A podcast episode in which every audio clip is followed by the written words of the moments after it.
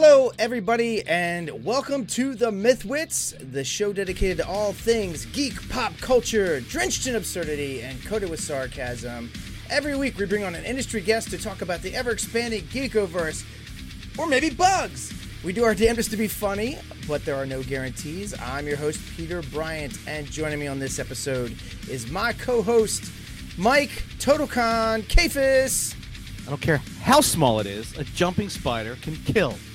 That is not true. That is not true at all. Don't fight me. Fly, maybe. Hashtag don't fight me. And on this episode, we are talking with Nancy, watch me butcher this, Miarelli, so close. Miarelli. Oh, close, sorry. Nancy Miarelli is an entomologist and self-proclaimed bug lover living in Quito. What's that? Quito, Ecuador. Oh, that's so cute. Quito, Ecuador. I know. After finishing her master's degree in entomology, she promptly adventured to Ecuador, where she lived with her head in the clouds for 2 years, volunteering in the Ecuadorian cloud forest. After that, she decided that teaching unsuspecting tourists the hidden world of insects in this beautiful country that she fell in love with would be her life's work. Now, Nancy has her own tourism business focused on ecology, insects, and conservation within Ecuador's plentiful and breathtaking ecosystems, and she runs Cybugs, which is how I found her. Nancy, welcome to the show. Thank you so much. I'm so happy to be here. Yeah, actually, well, that's a lie. It's not how I found you. It's how I figured out how to... or decided to bring you back on because we had you on before with Joe Ballinger, but 2-3 years ago, something like that. I think it might have been like 2015. Yeah, could be. Yeah, we're talking about zombie ants. We were, yes. Yeah. And surprisingly, that hasn't left my life because everyone is interested about zombie ants. Yeah, it's cool because it's neat. It's neat. But you're doing some really cool stuff now down in Ecuador. So tell us a little bit about Ecuador. I mean, this seems like a really awesome country. Yes, I love Ecuador. Like all the Ecuadorians ask me, like, what do you love most about Ecuador? And for me, so Ecuador is about the size of Colorado. It's a pretty small country, but it has systems and it has so many different ecozones that, like, I'm in Quito right now. I'm at about 9,000 feet in my apartment. And in an hour and a half, I'll be at 6,000 feet and in the rainforest. And so I go from like dry desert, like dry forest, Paramo to cloud forest in an hour and a half. And to me, just the fact that you can do that so easily, you just like get on a bus and all of a sudden you're in the rainforest is just absolutely amazing to me.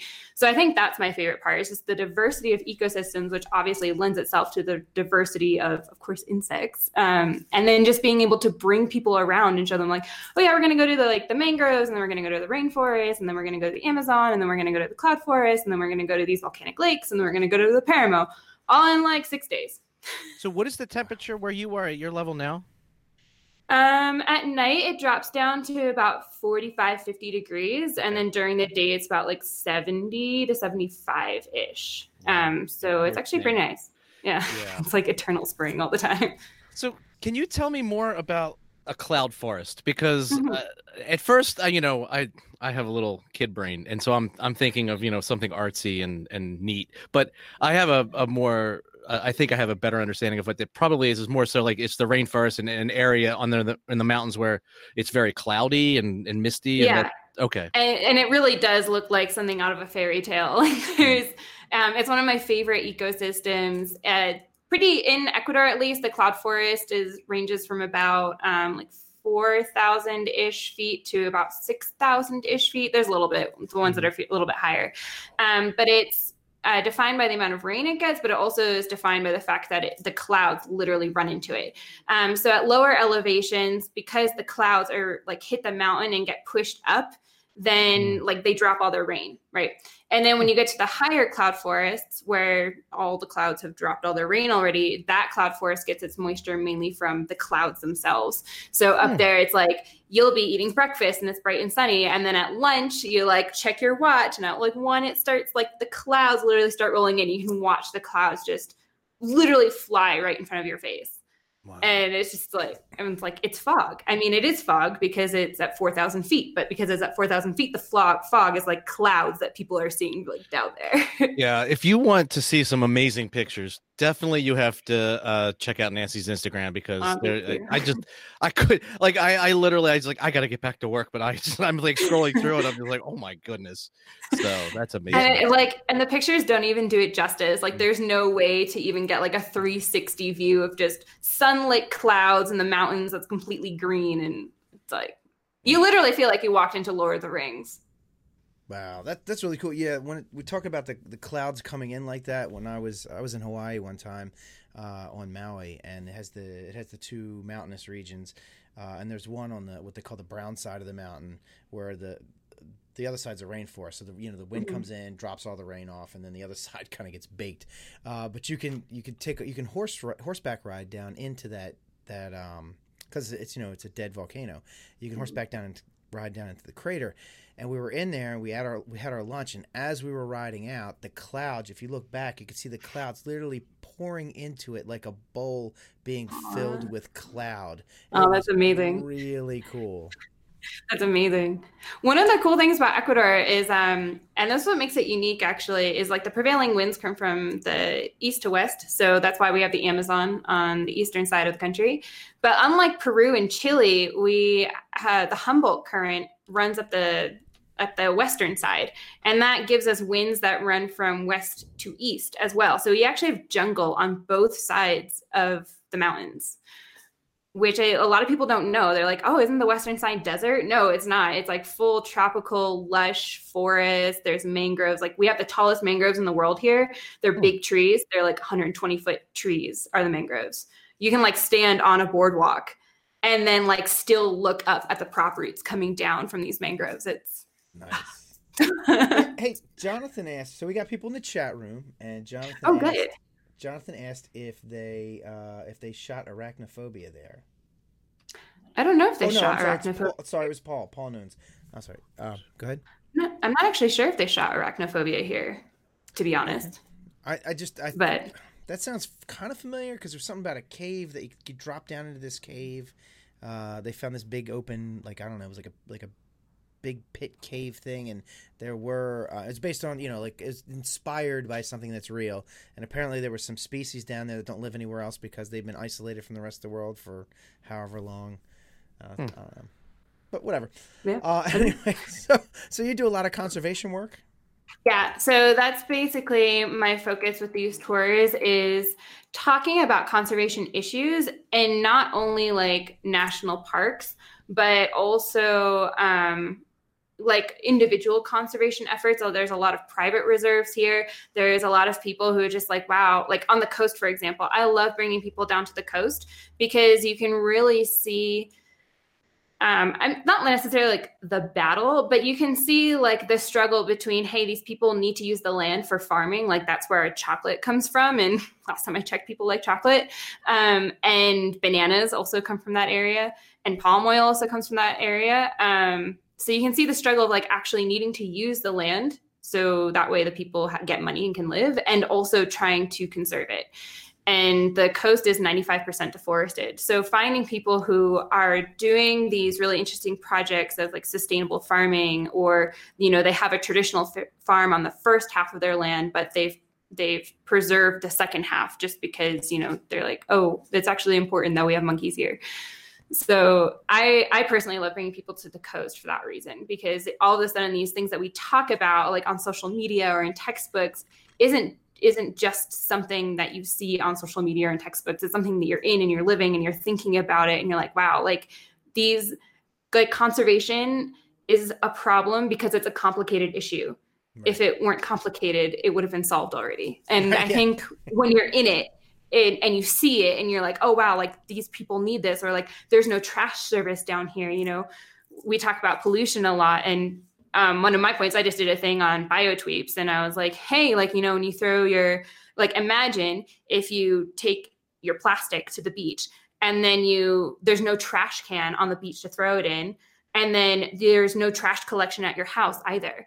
Like, what's the difference between throwing it on the ground and throwing it on the ground at your house and burning it later, So it's these kind of questions that really make me very interested in this situation of conservation, and that I hope gives people more like a realistic idea of what conservation is. Right. We take the level of infrastructure that we have in our first world for granted. You know, it's easy to say you should recycle, and you know, it's like, well, how are they going to recycle? There's no infrastructure for it. Exactly. Like I was doing earthquake relief in Ecuador, and I was helping out this small village, and I was like, everyone's just throwing their trash on the ground. And then I was like, oh, there's no trash dumpster. Like there's nowhere to even throw the trash. So then I was like, all right, we're going to build a trash dumpster. And I went to the president of the county basically and was like, hey, your trash truck basically like goes up the road. So could it like maybe make a left and just go and like take out the trash here? And we got that to happen.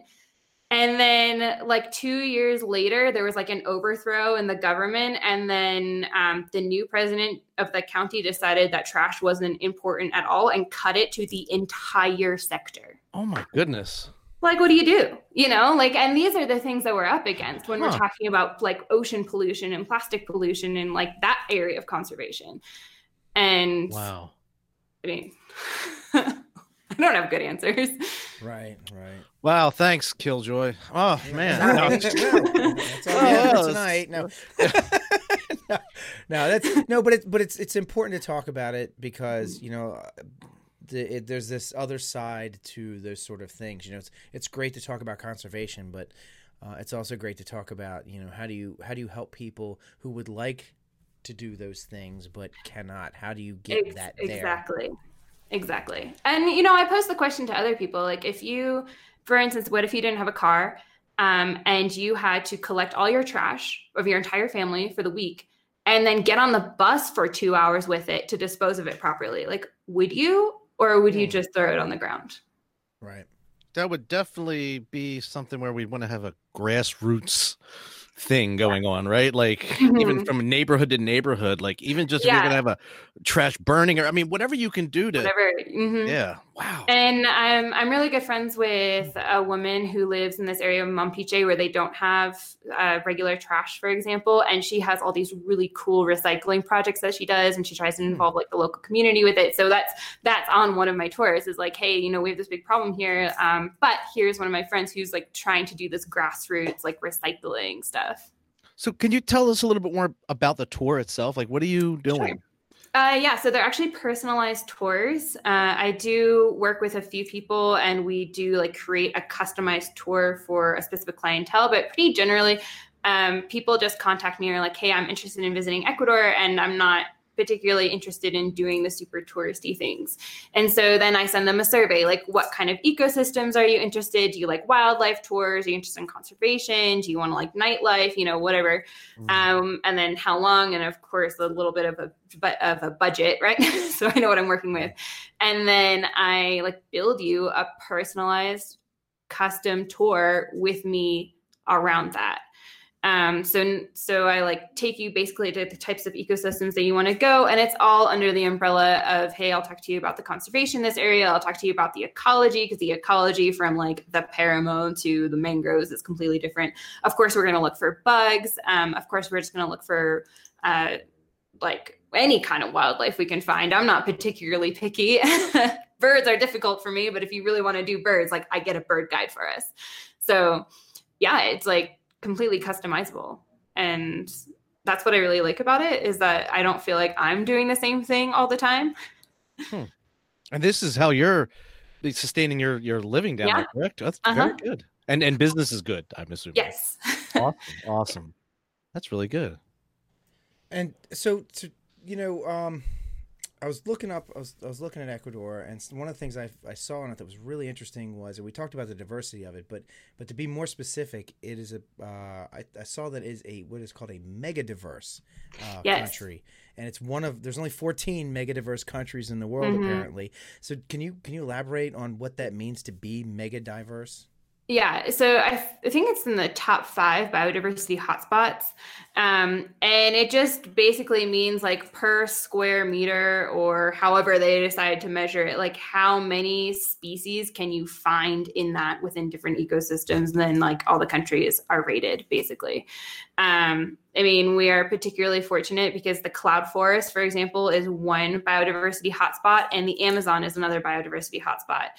The cloud forest, I mean, everyone talks about the Amazon. It's a tropical rainforest. Like, of course, it's biodiverse. And I think it spreads over 9 countries. It's biodiverse in all the 9 countries that you find it in. What makes the rest of Ecuador particularly interesting for being biodiverse is because we have the Andes that run through. And like I was saying, there's jungle on both sides of the Andes. So you get very specific species at very specific altitudes. Each little mountain, each side of the mountain, each like elevation point at the island of the mountain becomes what we call a biological island, where species couldn't get up or around or over. And so like each little chunk on the mountain basically has species there that you can't find anywhere else. I can't remember the statistic, but like orchids are also, we're like biodiverse for orchids. I think there's 10,000 orchids worldwide. I think we have like 4,000. That's it? In Ecuador. Yeah, I can't remember if it's like 15,000 worldwide and 4,000 Ecuador, but something like that. Some ridiculous amount, like over 50% are endemic. Which means that like they're native here and can only be found in Ecuador. Yeah. That is wild. Yeah, because, you know, a lot of times when people think of biodiversity, you know, they think of just the animal life, you know. And a lot of times when they think of the animal life, they leave out the insects, not thinking, oh, insects are animals too. Right. You know? So I know the butterfly stats better. So there's about 20,000 butterflies worldwide. There are 5,000 species in Ecuador. If you want to talk about birds, there are 10,000 bird species worldwide, 1,500 species in Ecuador, and 600 species just in Mindo, which is one town in the cloud forest. So that's what we're talking about when we're talking about like mega diverse. That's nice. That's really cool. I can't even imagine how cool that must be, you know, because when I live in Maryland, you know, we drive around, I see like 6 kinds of birds maybe, you know, I mean, I'm sure it's more than that, but we don't have a whole lot of like, you know, there's almost no diversity here whatsoever. It's there's this very small sample size of animals and plants here, and that's it. So can we talk climate change and in your area? First, my first question is, how does global climate change kind of affect your region in South America and Ecuador specifically, and like with your insect populations? Yeah, actually, I have data specifically for insects. One day when I was bored, I decided to read like a 200-page book on ground beetles living on mountains in Ecuador in Spanish. Anyway, yeah. Like, so, who doesn't? Yeah. Right.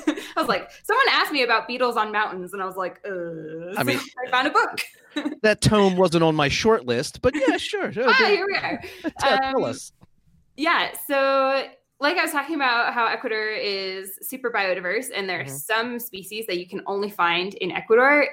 There are some beetles that you can only find on certain volcanoes. Like, not even in all of Ecuador. It's like this one beetle lives on this one volcano ever. Like, that's it, period. And one of them is a volcano that I can actually see from my apartment. It's called Pichincha. You can see on all sides of Quito if you come visit. And what are the stats on it? So it's a type of ground beetle. It's a flightless ground beetle. It's small, brown, and kind of boring. But over the past 30 years, it has been pushed about 400 meters or about 1,200 feet up the mountain. And there's another ground beetle, I think on Cotopaxi or maybe Chimborazo, but it has lost 90% of its range in the past 100 years. And that's just because like the mountains are getting warmer, and so they just get pushed further and further and further up the mountains. And the question is, like, when they get to the top and then it's still too warm, now what? Right. So now, like you're talking about this one beetle population that's right in that one area. Now, and I'm saying this in a slightly ignorant way, so I'm going to just go ahead and say it, and you can correct me if I'm wrong, but possibly there's not much of an impact on humanity or the world, the greater world. Not that we want to see any, you know, life obviously die out. That said, what are due to the climate change? What kind of things what are going to affect the bug population that is going to affect humans? Yeah. So just on the ground beetle kind of thing, they're actually a really important link in the food chain. They're kind of apex predators for insects. And then they're like this missing link. A lot of birds eat them. And there's actually a study on this in the Arctic about climate change, how that's affecting tiger beetles and ground beetles and how that is affecting like food webs, especially birds. Mm-hmm. So they are actually more important than you would think for like small little beetles. Right. That being said, in Ecuador, we're probably going to see pest species inhabit new areas. So get further up the mountain. So for instance, Mindo is high enough in the cloud forest right now that we don't have tropical diseases in there. So it's really great if people want to see the rainforest, but for whatever reason can't take malaria meds or don't want to, or like are worried about insect-borne diseases, but still want to see the rainforest, but like, all right, let's go to Mindo because we can go there and there are no insect diseases. But as climate change happens and these mountains warm, for example, like those tropical diseases that you would normally find in the coast can start climbing up the mountain. And not only just that, but not even just like mosquitoes and like disease vectors, but also you're going to start seeing increased range of pest species on agriculture, which, you know, Ecuador is where our coffee, our chocolate, our bananas, and our palm oil comes from, to name a few. So I don't know if you like bananas, coffee, or chocolate, or anything that contains palm oil, but you know what? I can take it all. Just don't take the coffee. Don't take the coffee. Yeah. The cloud forest has some of the best coffee in the world. And, you know, as temperatures rise and like these like pest insects are just going to like expand their range basically. So does that I'm assuming that includes things like fungus as well. I know that bananas are having a hell of a time. There's a fungus that's going around. It's killing the popular banana that we eat in America. I mean, I know you all probably eat. You probably have the luxury of eating like 50 different kinds of bananas down there. We do. We get one. We get one crappy banana. But but they're clone. It's a clone species. So it's a monoculture. If this fungus affects one, it can wipe out the entire species. And that already happened once. Like you know how like that banana flavor. Yeah, it used to, apparently that's what bananas used to taste like, but that one got wiped out by some fungus, and so or some disease. I think it was a fungus, but we don't see bananas or fungus. Yeah, they said that our grandparents ate a different banana than we do. Yeah, and it's because it was destroyed. And apparently it tasted like candy, because every candy that tastes like banana tastes like that. But right. But as climate change increases, as the temperature gets warmer, those kind of things can proliferate in areas that they couldn't before. Right. And we're also seeing a lot in sea level rise. So in one of the towns that I work in, actually. So in Mompiche, which is a little coastal town like halfway down the country almost, like they've had to build a seawall. If you talk to all the locals, they're like, oh yeah, only like the dumb foreigners buy beachfront land because we all know it's going to be gone in 15 years. Like the beach has already disappeared by like hundreds of meters in the past 5 or 10 years. They had to build a wall in the past 5 or 10 years. It got destroyed this year. The wall that they built five or 10 years ago got destroyed this year by a high sea event. There was like it wasn't like a tsunami. It was just like an extremely high tide with powerful waves. And it just took down the seawall and like half the coastal towns in the north. Jeez. So sea level rise too. Oh yeah. Yeah. No, that's all of the things. So what is how does the Ecuadorian government as a country and I guess on local levels, what kind of impact? Well, first of all, what is their stance on it? And then how is that having an impact on what you do and what, you know, what science and just life can be like? I mean, like politics everywhere, there's like what they say and then what ends up happening.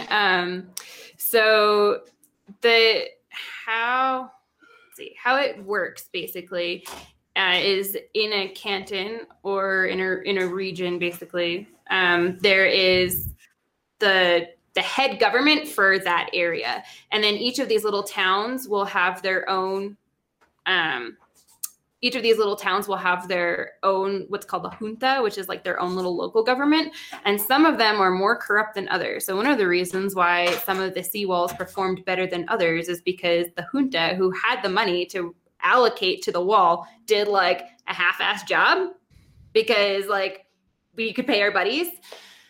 So, I mean, corruption is a thing that happens as well. We're not supposed to use build and or wall in this show anymore. It's a trigger term. Did we block that on our Twitter feed? Or yeah. It's a seawall. It's to keep the ocean from like destroying local industry. And you know, we're gonna have them. Oh my God, New York's gonna need one.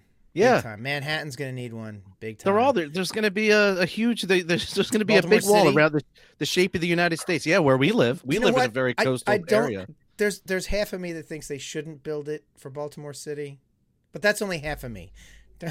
So just like Brian North Avenue, just start buying some shoreline property. Wash it out. This town needs an enema. Let's stick it right in Baltimore City. No. No, I'm kidding. No. I'm kidding. I love my city. I'm kidding. But yeah, that's a major issue now.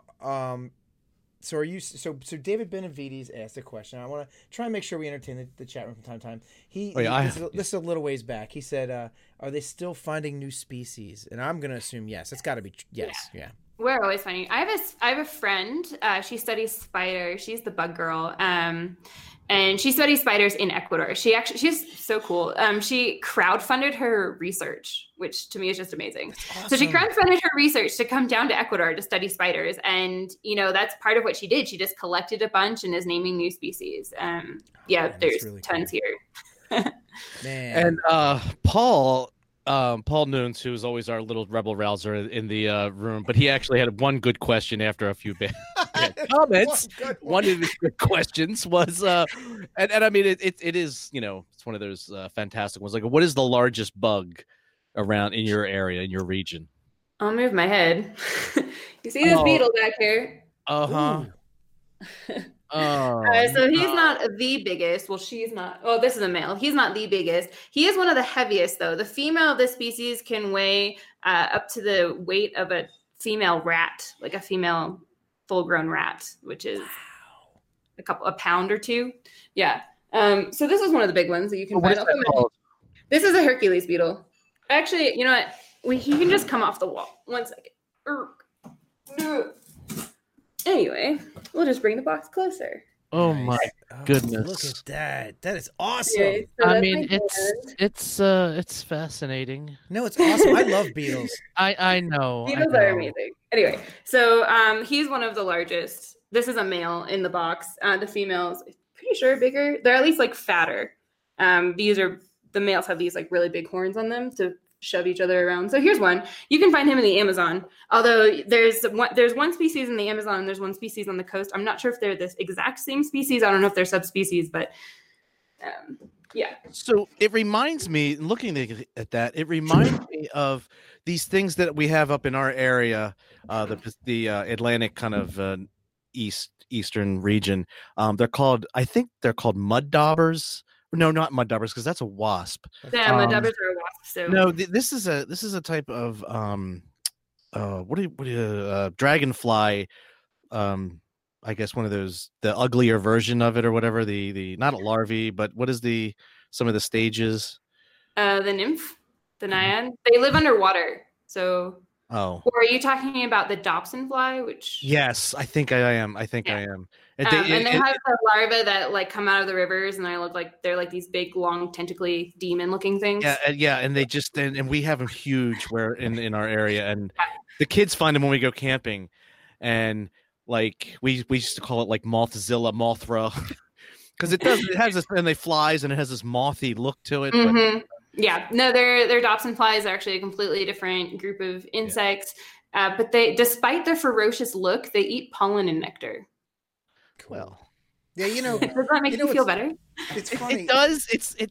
I don't want to say it's a false sense of security, but it's like, you know, I eat with my eyes first, and that's just not good.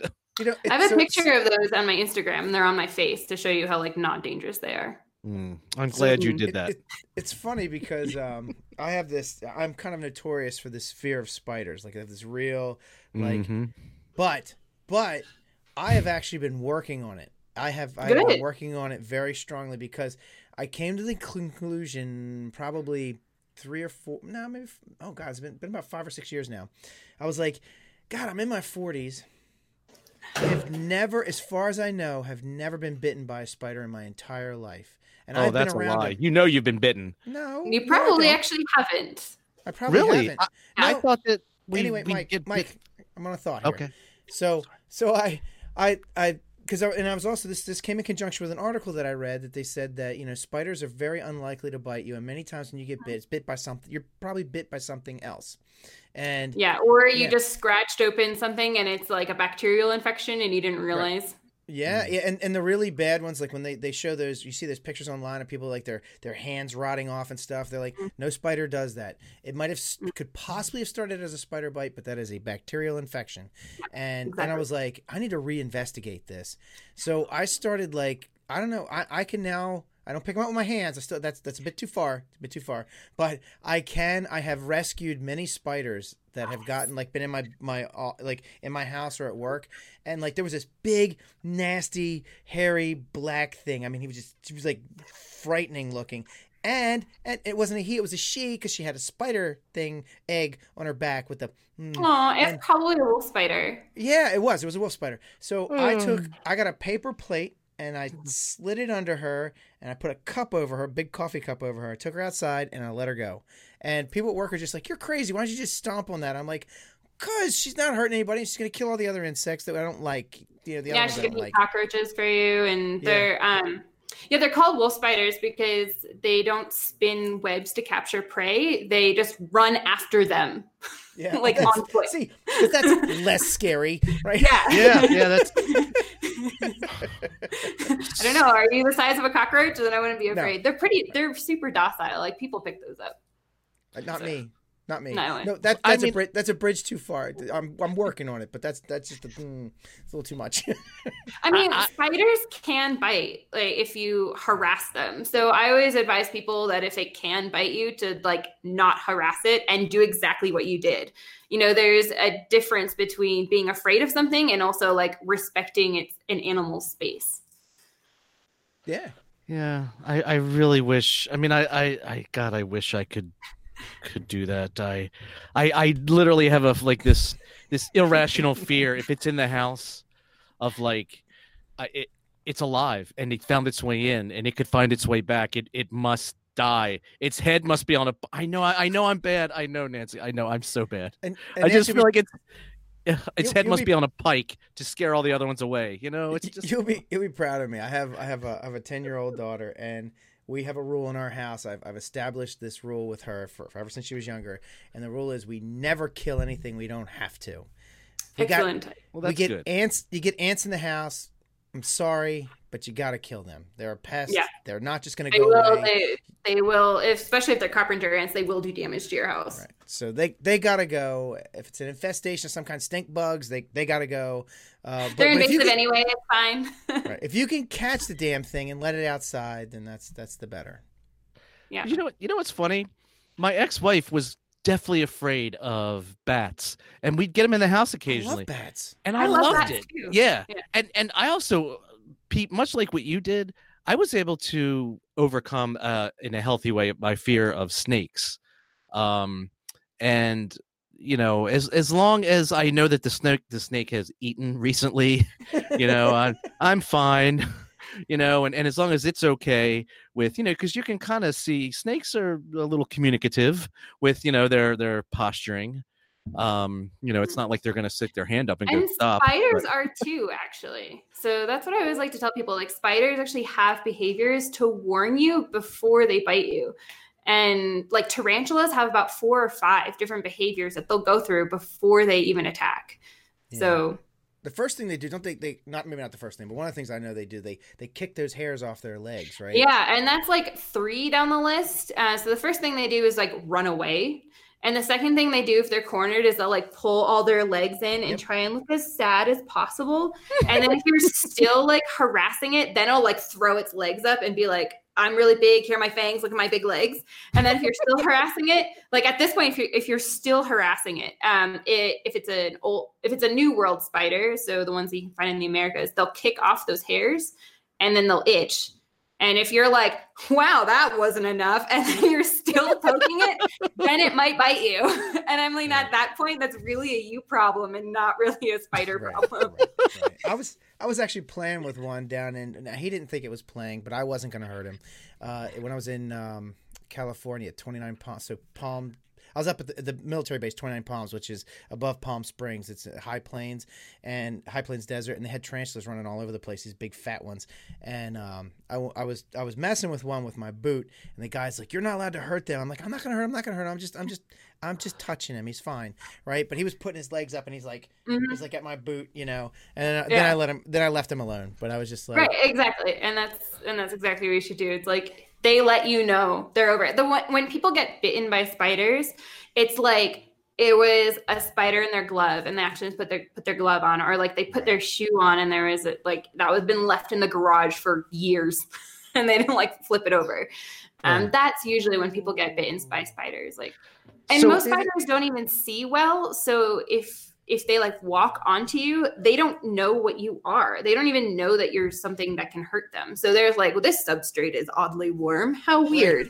And that's it. Like they have no reason to bite you. Just hang out. No, I wonder what it tastes like. No. Right, so I'm glad they can already taste you because they have like all little things around their fangs. Like those are picking up like information basically about like how you sound and how you taste, so they don't even need to bite you. Well, guess what, that segues very well into David, who asked the question that I was hoping someone would ask, which is what actually he said. He's not asking, he's saying that he said jumping spiders are cute. You and I were talking about this before, and I know that you said that they're like this big. Yes, right, they're like millimeters. Michael Doe, he does this amazing photography on jumping spiders. Like that's an Instagram to follow. And there's one of it on a matchstick. And the head of the match takes up like the whole picture. And there's like this little itty bitty spider on it. Like it's very dangerous. Look, hey, what is that? That Australian jellyfish that, you know, is like that little dude. Oh no, that's a whole different dude, Mike. That's a whole different thing. Yeah. Is it? Yes. Is it? Yes. Is it?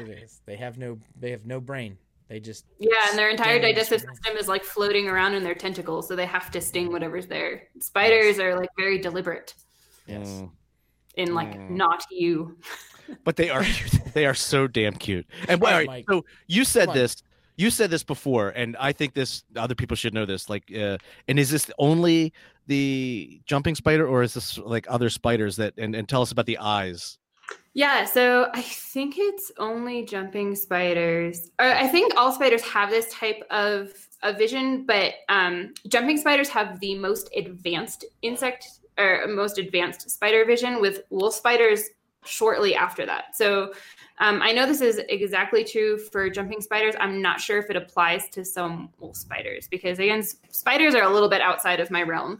I mainly deal with six-legged things. Anyway, so jumping spiders, they have their have you guys seen like the Lucas animation? Like Lucas the jumping spider. Oh, he has like eyes. Yeah, like his eyes are completely wrong. He's adorable, but his eyes are wrong. So he won't have irises, but they can move their eyes because their retina is actually cone shaped, and so they can't focus like we can. They can really only focus by literally getting like closer or further away from things, and they also use green light to help them focus. But so the retina is cone shaped, and when they want to look around, they actually have to move the whole retina around. And so when the jumping spider is looking straight at you, it'll have black eyes. This is very easy to tell in like the translucent jumping spiders, like the green ones or the yellow ones. So if he's looking straight at you, the eyes are black. The big ones in the front. The rest of them are just simple light detectors. If he's looking somewhere else, the eyes will appear whatever color the rest of the spider is. So either green or yellow, depending on what color your spider is.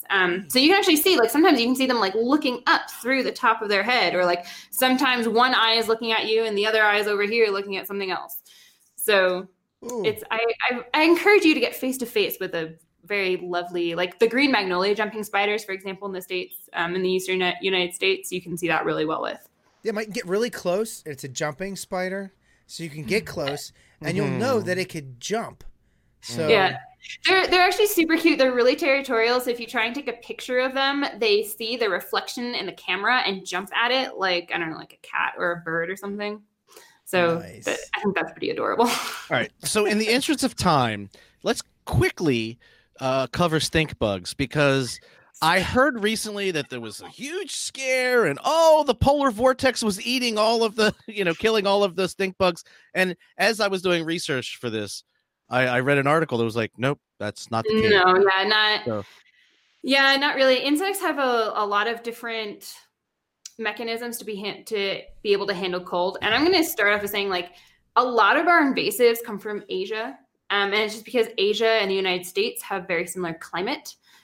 So, like, the insects that come over can already handle cold, right? Because they already have to deal with snow and stuff, and below freezing temperatures. That's why a lot of invasives from, like, South America, for example, don't make it much further than Florida, because all of a sudden they freeze to death. So if your invasives are coming from somewhere like Asia, they actually can, for the most part, handle snow and cold, and insects have a variety of different ways to be able to do that. So the polar vortex is not going to really kill the insects, not like, unfortunately. I mean, yeah, damn it. I mean, not that there's anything wrong with that, but right. At most, it may reduce their population a little bit, but probably not enough to notice, again, since they're invasive species. So even if, like, most of them survive, they still are producing offspring at an exponential rate. Now, Paul's asking a question, which is related to what my mom and I were talking about today. And she's watching the show too. And she said that she was like, hello from Ecuador, Mom. And, and what she said, when she was a little girl, she would always take bugs from outside. She was actually a very, loved and was into bugs. So what happened to you? I don't know. It didn't translate, I'll tell you that. But so my grandparents would always find bugs in the freezer, because she'd go in and freeze them. And so Paul's asking, like, don't bugs have antifreeze in their systems to prevent them from freezing?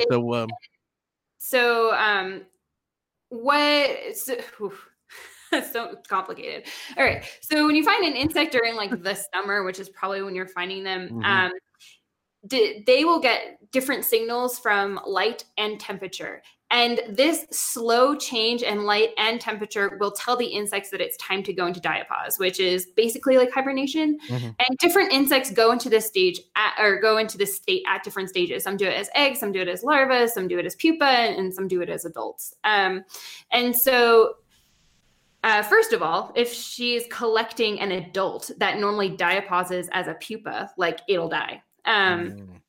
The other thing is it's that slow, gradual change, which triggers the production of these proteins. So taking it out of a summer day that's 90 degrees and throwing it in your freezer will kill it.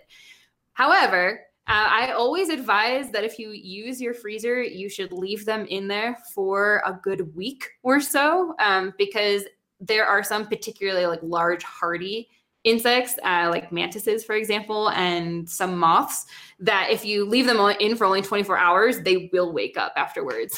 So yeah, that's what she said. She said she pulled them out the next day, and she was fascinated with them coming out, if they're a torpor and flying away. Yeah, exactly. So if you want to freeze your insects, then you want to freeze them fast, then you need a minus 20 degrees centigrade freezer.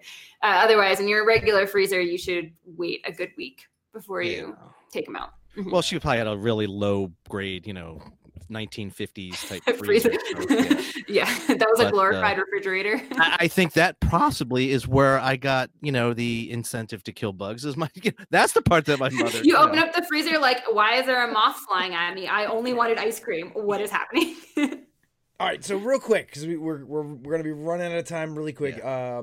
So I have one bug that I want to mention that you apparently they have in Ecuador in abundance, because when I pulled it up on Wikipedia, it was one of the ones I saw, or maybe not Wikipedia, one of the sites talking about bugs in Ecuador, and it's the assassin bugs, or sometimes the wheel bugs. Mm-hmm. Yes, Mike, these are essentially flying spiders, just so you know. Nancy, go ahead. Tell me about the flying spiders. The flying spiders.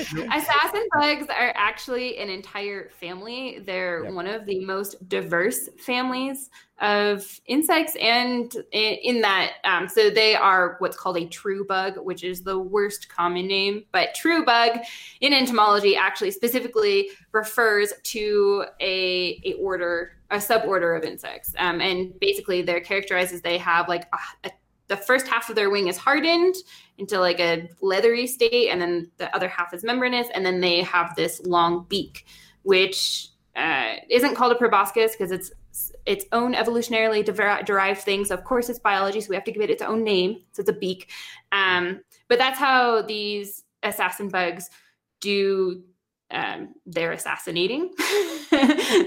So a lot of them have elongated forelegs like mantises, not as exaggerated as a mantis, but they'll be a little bit longer, and they'll like sit and wait for something to come by, and they'll grab it out of the air, and then they stab it with their mouth part, and they spit digestive enzymes into their prey, and it liquefies, and then they slurp it back up like a Slurpee. That's Brundlefly right there. Yeah.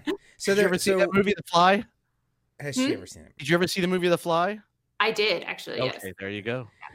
Yeah, I was going to say, because apparently they're fairly aggressive. So if you mess with them, they'll bite you. From what I read, I don't know. Yeah, I mean, who are you reading this from? Like entomologists, like if you pick it up and you like close your hands around it like this, like yeah, it'll get scared and it'll bite you. Again, I have one of those on my face to show you that if you treat it with care, then like it's not going to bite you. And it's a wheel bug. It's like the reason why they hurt so much is because of that digestive enzyme that they have in their venom. Shannon's asking, are they venomous?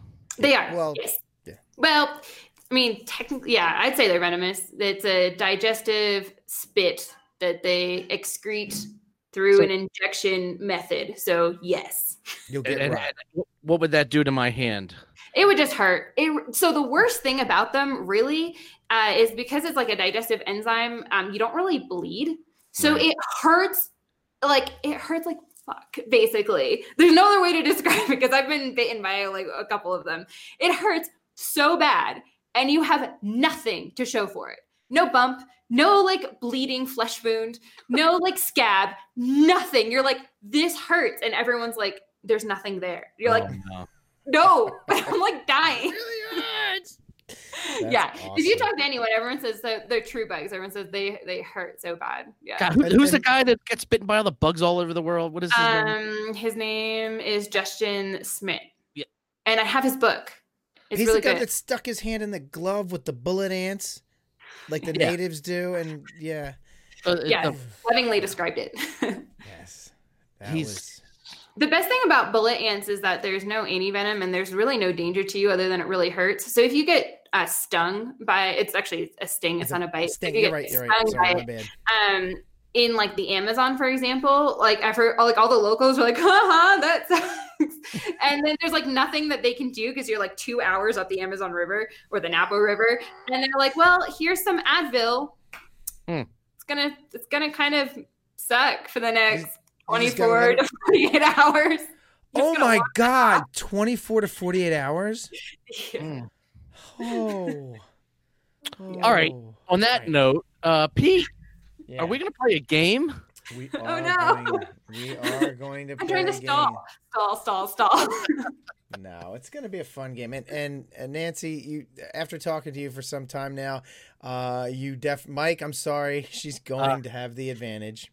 Yeah. In a big way. That's really how that works, isn't it, bud? Yeah. Right, thanks so Mike, let's give out some links real quick just in case. So, make sure to go to cybugs.info, real simple. That's Nancy's website. You can find her at on Twitter at Cybugs, and also you're at Cybugs on Instagram as well, right? I'm actually at cy.bugs, but I think if you just look up Cybugs, I pop up anyway. So yeah. And then on Facebook, my actual Facebook page is also Cybugs. So I have like, and my YouTube is also Cybugs. Cybugs. So I've like slurped up all of this. Oh, before, yeah. She also sells merchandise. She sells really cool jewelry, like bug jewelry, yeah, beautiful jewelry. Mm-hmm. Yeah, beautiful. So it's on pause for the next month because my friend who helps me do all my shipping is in Costa Rica. She's in Panama, Costa Rica, and came in this term abroad. So check back in a month and then we ship things out again. Could I get an assassin bug? Yeah. What'd you say? Could I get an assassin bug? You can't actually. You get beetles. It's beetle jewelry. I want an assassin jewelry. I was going to send it to Pete. Oh, not a living one. I'm not that bad. You can get one off of Bioquip, I'm sure. Huh. If you want like a dead bug on your wall, or to send to your friends, because nothing says love like preserved insects. Oh, Pete has sent me worse. Okay, all right. What? Here we go. All right, everybody, it's game time with the Mythwits.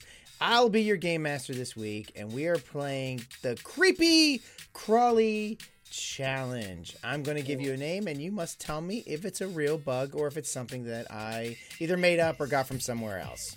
Oh, boy. All right. Yeah. This is a fun one. I was going to do sound effects, but, God, it is so hard because I know there's like bugs that sound like machines and stuff, and I was like, oh, yeah, I'm going to download some sounds of machines and some bugs and drive you all nuts with that, but it was too much of a. It was really too much of a dig to find all that. So, I found some really cool, interesting names for bugs, and I threw in some fake ones. So I made up some ones that, who I thought kind of sound like these weird bug names. So we are gonna go. Oh, wait a minute! I got to change the names here, Mike. I just did. Oh, I just changed. Yep. Okay. All right. Did you change the other one? Yep. Sorry, folks. Okay, so we're gonna do Mike. Do you want to go first? Or you want Nancy to go first? Yeah, I don't know. Yes, I'll go first. You want to go first? Will it matter? Will I lose any worse or better? I don't know. Let's see. All right, Mike. Yeah. Mike, you're. Your first bug or not a bug is Villa Manilli. Manilli. Villa Manilli. Kind of like Milli Vanilli. Yeah. Yeah, kind of like that. Okay. Yeah. So, see, Nancy, at least when I do it, I'll at least find somebody who's fed a bunch of bugs into like a learning, what do you call those? Neural networks, a computer made them up. So you subject a bot to like 10,000 hours of bug names and see what it comes out with. Yeah. So, all right. I'm going to say that is not a bug name. That is not a creepy crawly. That is something I made up. That's what I'm saying. Or somebody made up, right? Girl, you know it's true. Okay. Well, Mike, entomologist Neil L. Evan Huis named a species of villafly in 1993. The name he selected was Villa Manilli. I'm sure he was in no way influenced by the name of the pop music duo Milli Vanilli, who won a Grammy in 1990, which was then rescinded because they were lip syncing. So, Mike, Nancy, did you know that one? I didn't actually know that one, so I'm glad you got it. Yes! All right, fantastic. All right, so Nancy, you are up. Here's your first one. Avada Kedavra. That is a Harry Potter spell. Damn it. See, I should have given that one to Mike. I had to keep it random. I knew he wouldn't know that one. You are correct. Very good, Nancy. You know your Harry Potter. All right. Very good. Mike? Yo. Yeah, I should have made you go second. Damn it. I knew you wouldn't know that. Anyway, all right, so Mike, here's your next bug, or not a bug. Okay. Here's to ya. What? Here's to ya. Could you use it in a sentence? Would you like me to spell it? Ah, fuck! I got bit by a here's to ya. Right? Yeah. Maybe. No. Well, sure. How about a spelling? Know. For real. How about a spelling? Okay. HEERZTOOYA. Oh, yeah. It's got a Z in it. Definitely a bug. Okay. Yeah. You are correct. Here's is a genus of parasitic moth found in Mexico. Here's to ya was first described by Paul Marsh in 1993. And I looked it up. That's exactly how it's supposed to be pronounced. Yeah, entomologists are pretty funny. We like jokes.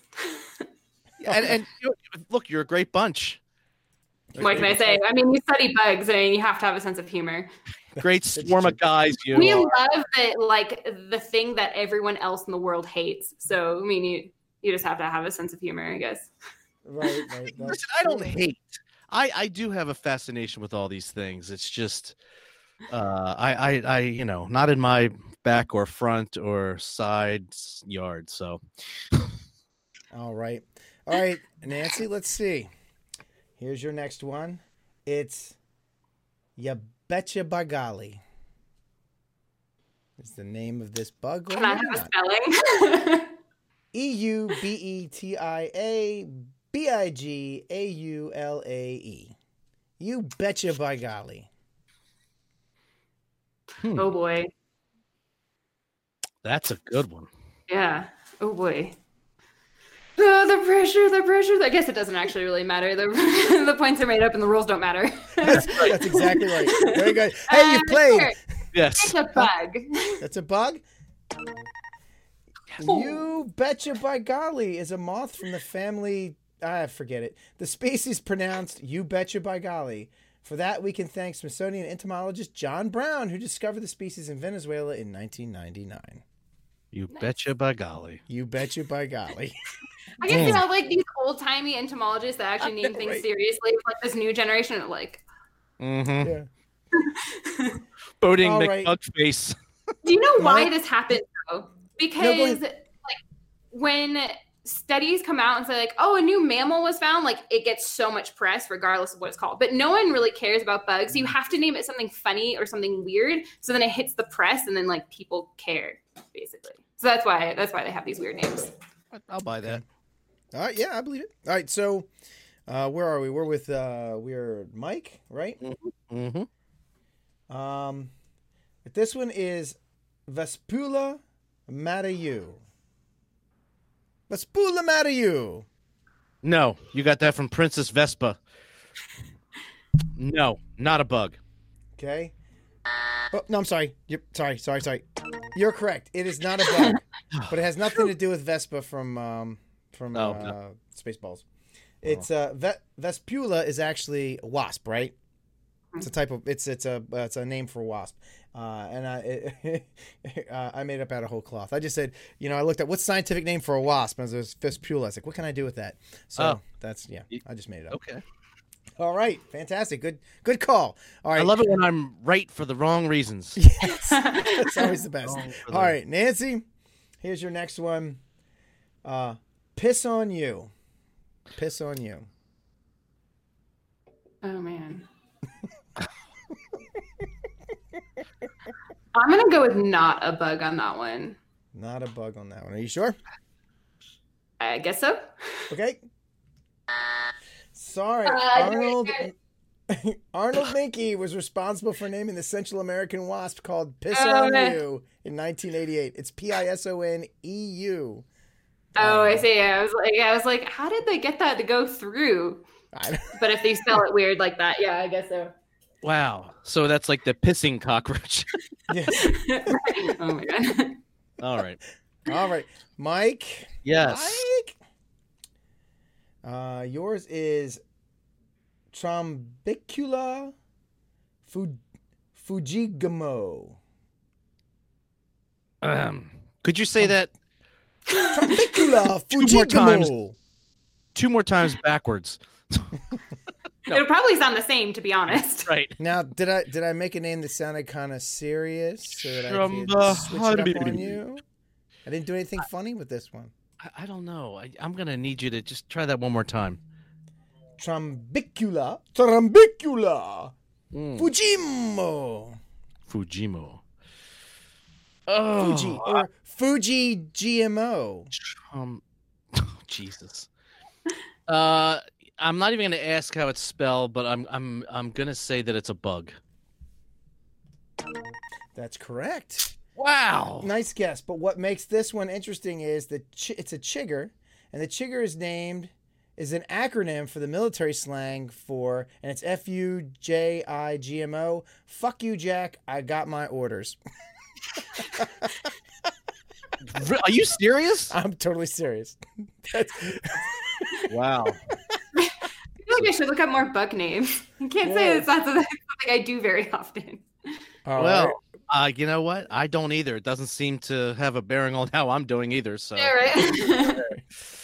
All right, here's the last one, Nancy. Here's the last one. Polmistus. I think it's POLEMISTUS. Polmistus Spock. Yeah, I think that one's a bug. Oh, sorry. It is a play. I did play on a real one though. You did. It says, however, it's fake. But however, there are three species of apoid wasps that are named Polmistus Chewbacca, Polmistus Vaderi, and Polmistus Yoda. Renowned entomologist and Star Wars fan Arnold S. Minky, our boy Minky, gave the first two of those names in 1983, and P. Yoda was named by fellow entomologist Charles Vincent in the same year. Really? No one did Star Trek ever? I don't think so. I would have thought you'd have more. I was like, I knew there was a Chewbacca one, so I was like, oh, of course. I mean, someone would just keep going. Apparently, not. I'm trying to switch it up. Star Trek fans are just sad. It is a sad day for them. yes, it is. So basically, I've just done better than chance because that's all I did. Yeah, you just guessed. You just guessed. But you know what? You did this. You got to win. Mike rarely gets to win, Nancy. I rarely get to win.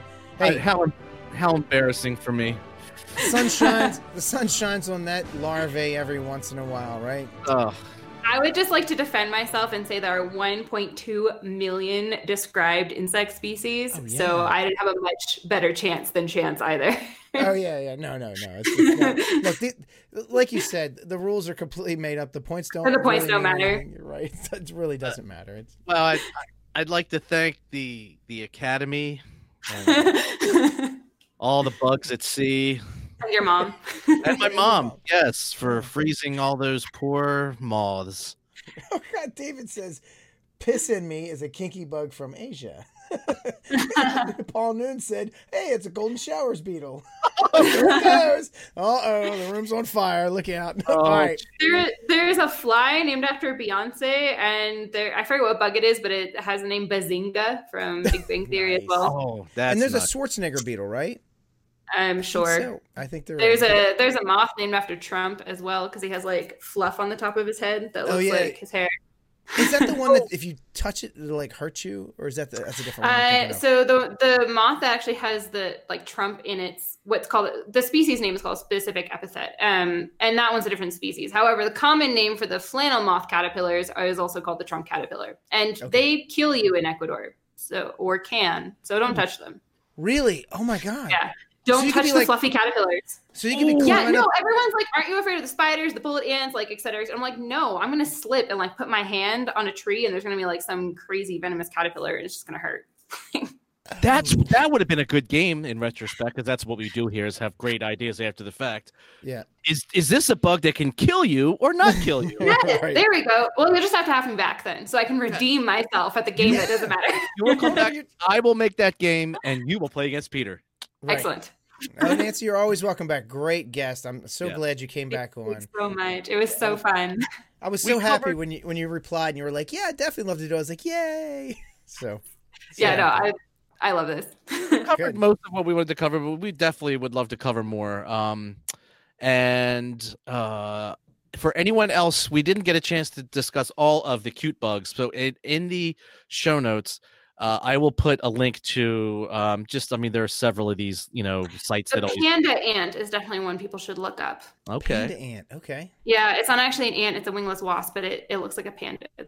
Okay. Cute. And I'll have a link to the is this one site that has a whole listing of like a bunch of really, and they are, I mean, you know, cute as far as bugs can be cute. So yes. Adorable. A totes adorbs. Right. All right, everybody. Let's do it. Let's do the thing. All right, everybody, make sure.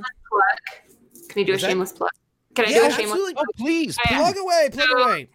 On Tuesdays and Fridays on my Periscope channel, which streams directly to my Twitter, I do live videos about bugs and Ecuador. So if you liked this kind of thing, you don't have to be sad to see me go. You can watch me every Tuesday and every Friday. Please do. That's I think I found you on YouTube, your YouTube channel, I believe. Again, so I mean, re-found you. Is your YouTube channel Cybugs, did we say? It is. But I do the live streaming on Periscope, which is that'll be on Twitter. Yeah. So it streams directly to my Twitter, and then you can click on it, and then Periscope's like, do you want to follow this Periscope person? And my Periscope's the exact same as my Twitter, so it doesn't really matter. The only thing is if you watch in the Periscope app, then you can like comment and stuff. If you just watch from Twitter, then you just watch me talk. Oh, so Periscope has its own app. Yeah. Yeah. Oh, it started out that way, and I think Twitter absorbed them, I believe. Right? Yeah, and then okay. So now, and then do you then post them to YouTube after the fact? I don't. They actually just live on Periscope. Okay. All right. Oh God, more social. Usually what happens is like I will like research something and then do the Periscope live, and then if I liked that topic, then I'll make like a nice edited video to put on YouTube. Okay. And that's, you said again, that was Tuesdays and Fridays. Fridays at what time? Fridays it's at 4 p.m. EST, and on Tuesdays it's at 1 p.m. But like the Tuesday one's a little bit spotty because sometimes I'm traveling and then I'm like in the middle of nowhere. I can't, but I usually in my apartment on Fridays. So I almost always do the Periscope on Fridays. Awesome. Yeah. And from the videos I've seen, sometimes you've got bugs, and sometimes they're on your face, and sometimes you're holding them and they're like crawling around. And, and jumping everywhere. Yeah. Right. That's fantastic. All right, Nancy. Well, thank you very much. Everybody, make sure you check out Cybugs. .info and follow her on Twitter at Cybugs, and on Instagram cy.bugs, and of course Periscope, as we just talked about. But unfortunately, we always hate to go. Our guests, we could talk to our guests for hours, and we used to, Mike, until people were like, "Can you shorten this goddamn thing up? Long. We need to eat. We need to use the bathroom." Exactly. So until next time. You just enjoyed another awesome episode of the Mythwits. And this one, Mike, this one was really awesome. If you don't have time for videos, make sure to subscribe to our podcast via your favorite podcatcher so you can just listen. Do the like, follow, subscribe thing wherever it's appropriate. And make sure to share your favorite episode on the social medias, any one of them, to help spread Mythwits love over the entire planet. Tweet us at Mythwits and check out mythwits.com. Mythwits is produced by Aetherforge Creations as part of the TSR Podcast Network. A lot of good shows on that network, Mike. A lot of them, like Wargaming Recon. We did some stuff with Game School this past weekend. Game Society. Chad's been kicking out episodes lately. He had a little break there, but he's doing it again. Anyway, check out tsrpn.com and aetherforge.com for more cool stuff. Mythwits is a Creative Commons product. Like and share it in all the places. Just don't edit it, don't sell it, and don't freeze it in carbonite and try to sell it to a crime boss. Thanks, everybody, for listening. Tell your friends to tune in. And until next week, Mike? Anthony T. Hanks said, "A forest's beauty lies with its inhabitants." Agreed. Very good. Good statement. All right. Ciao.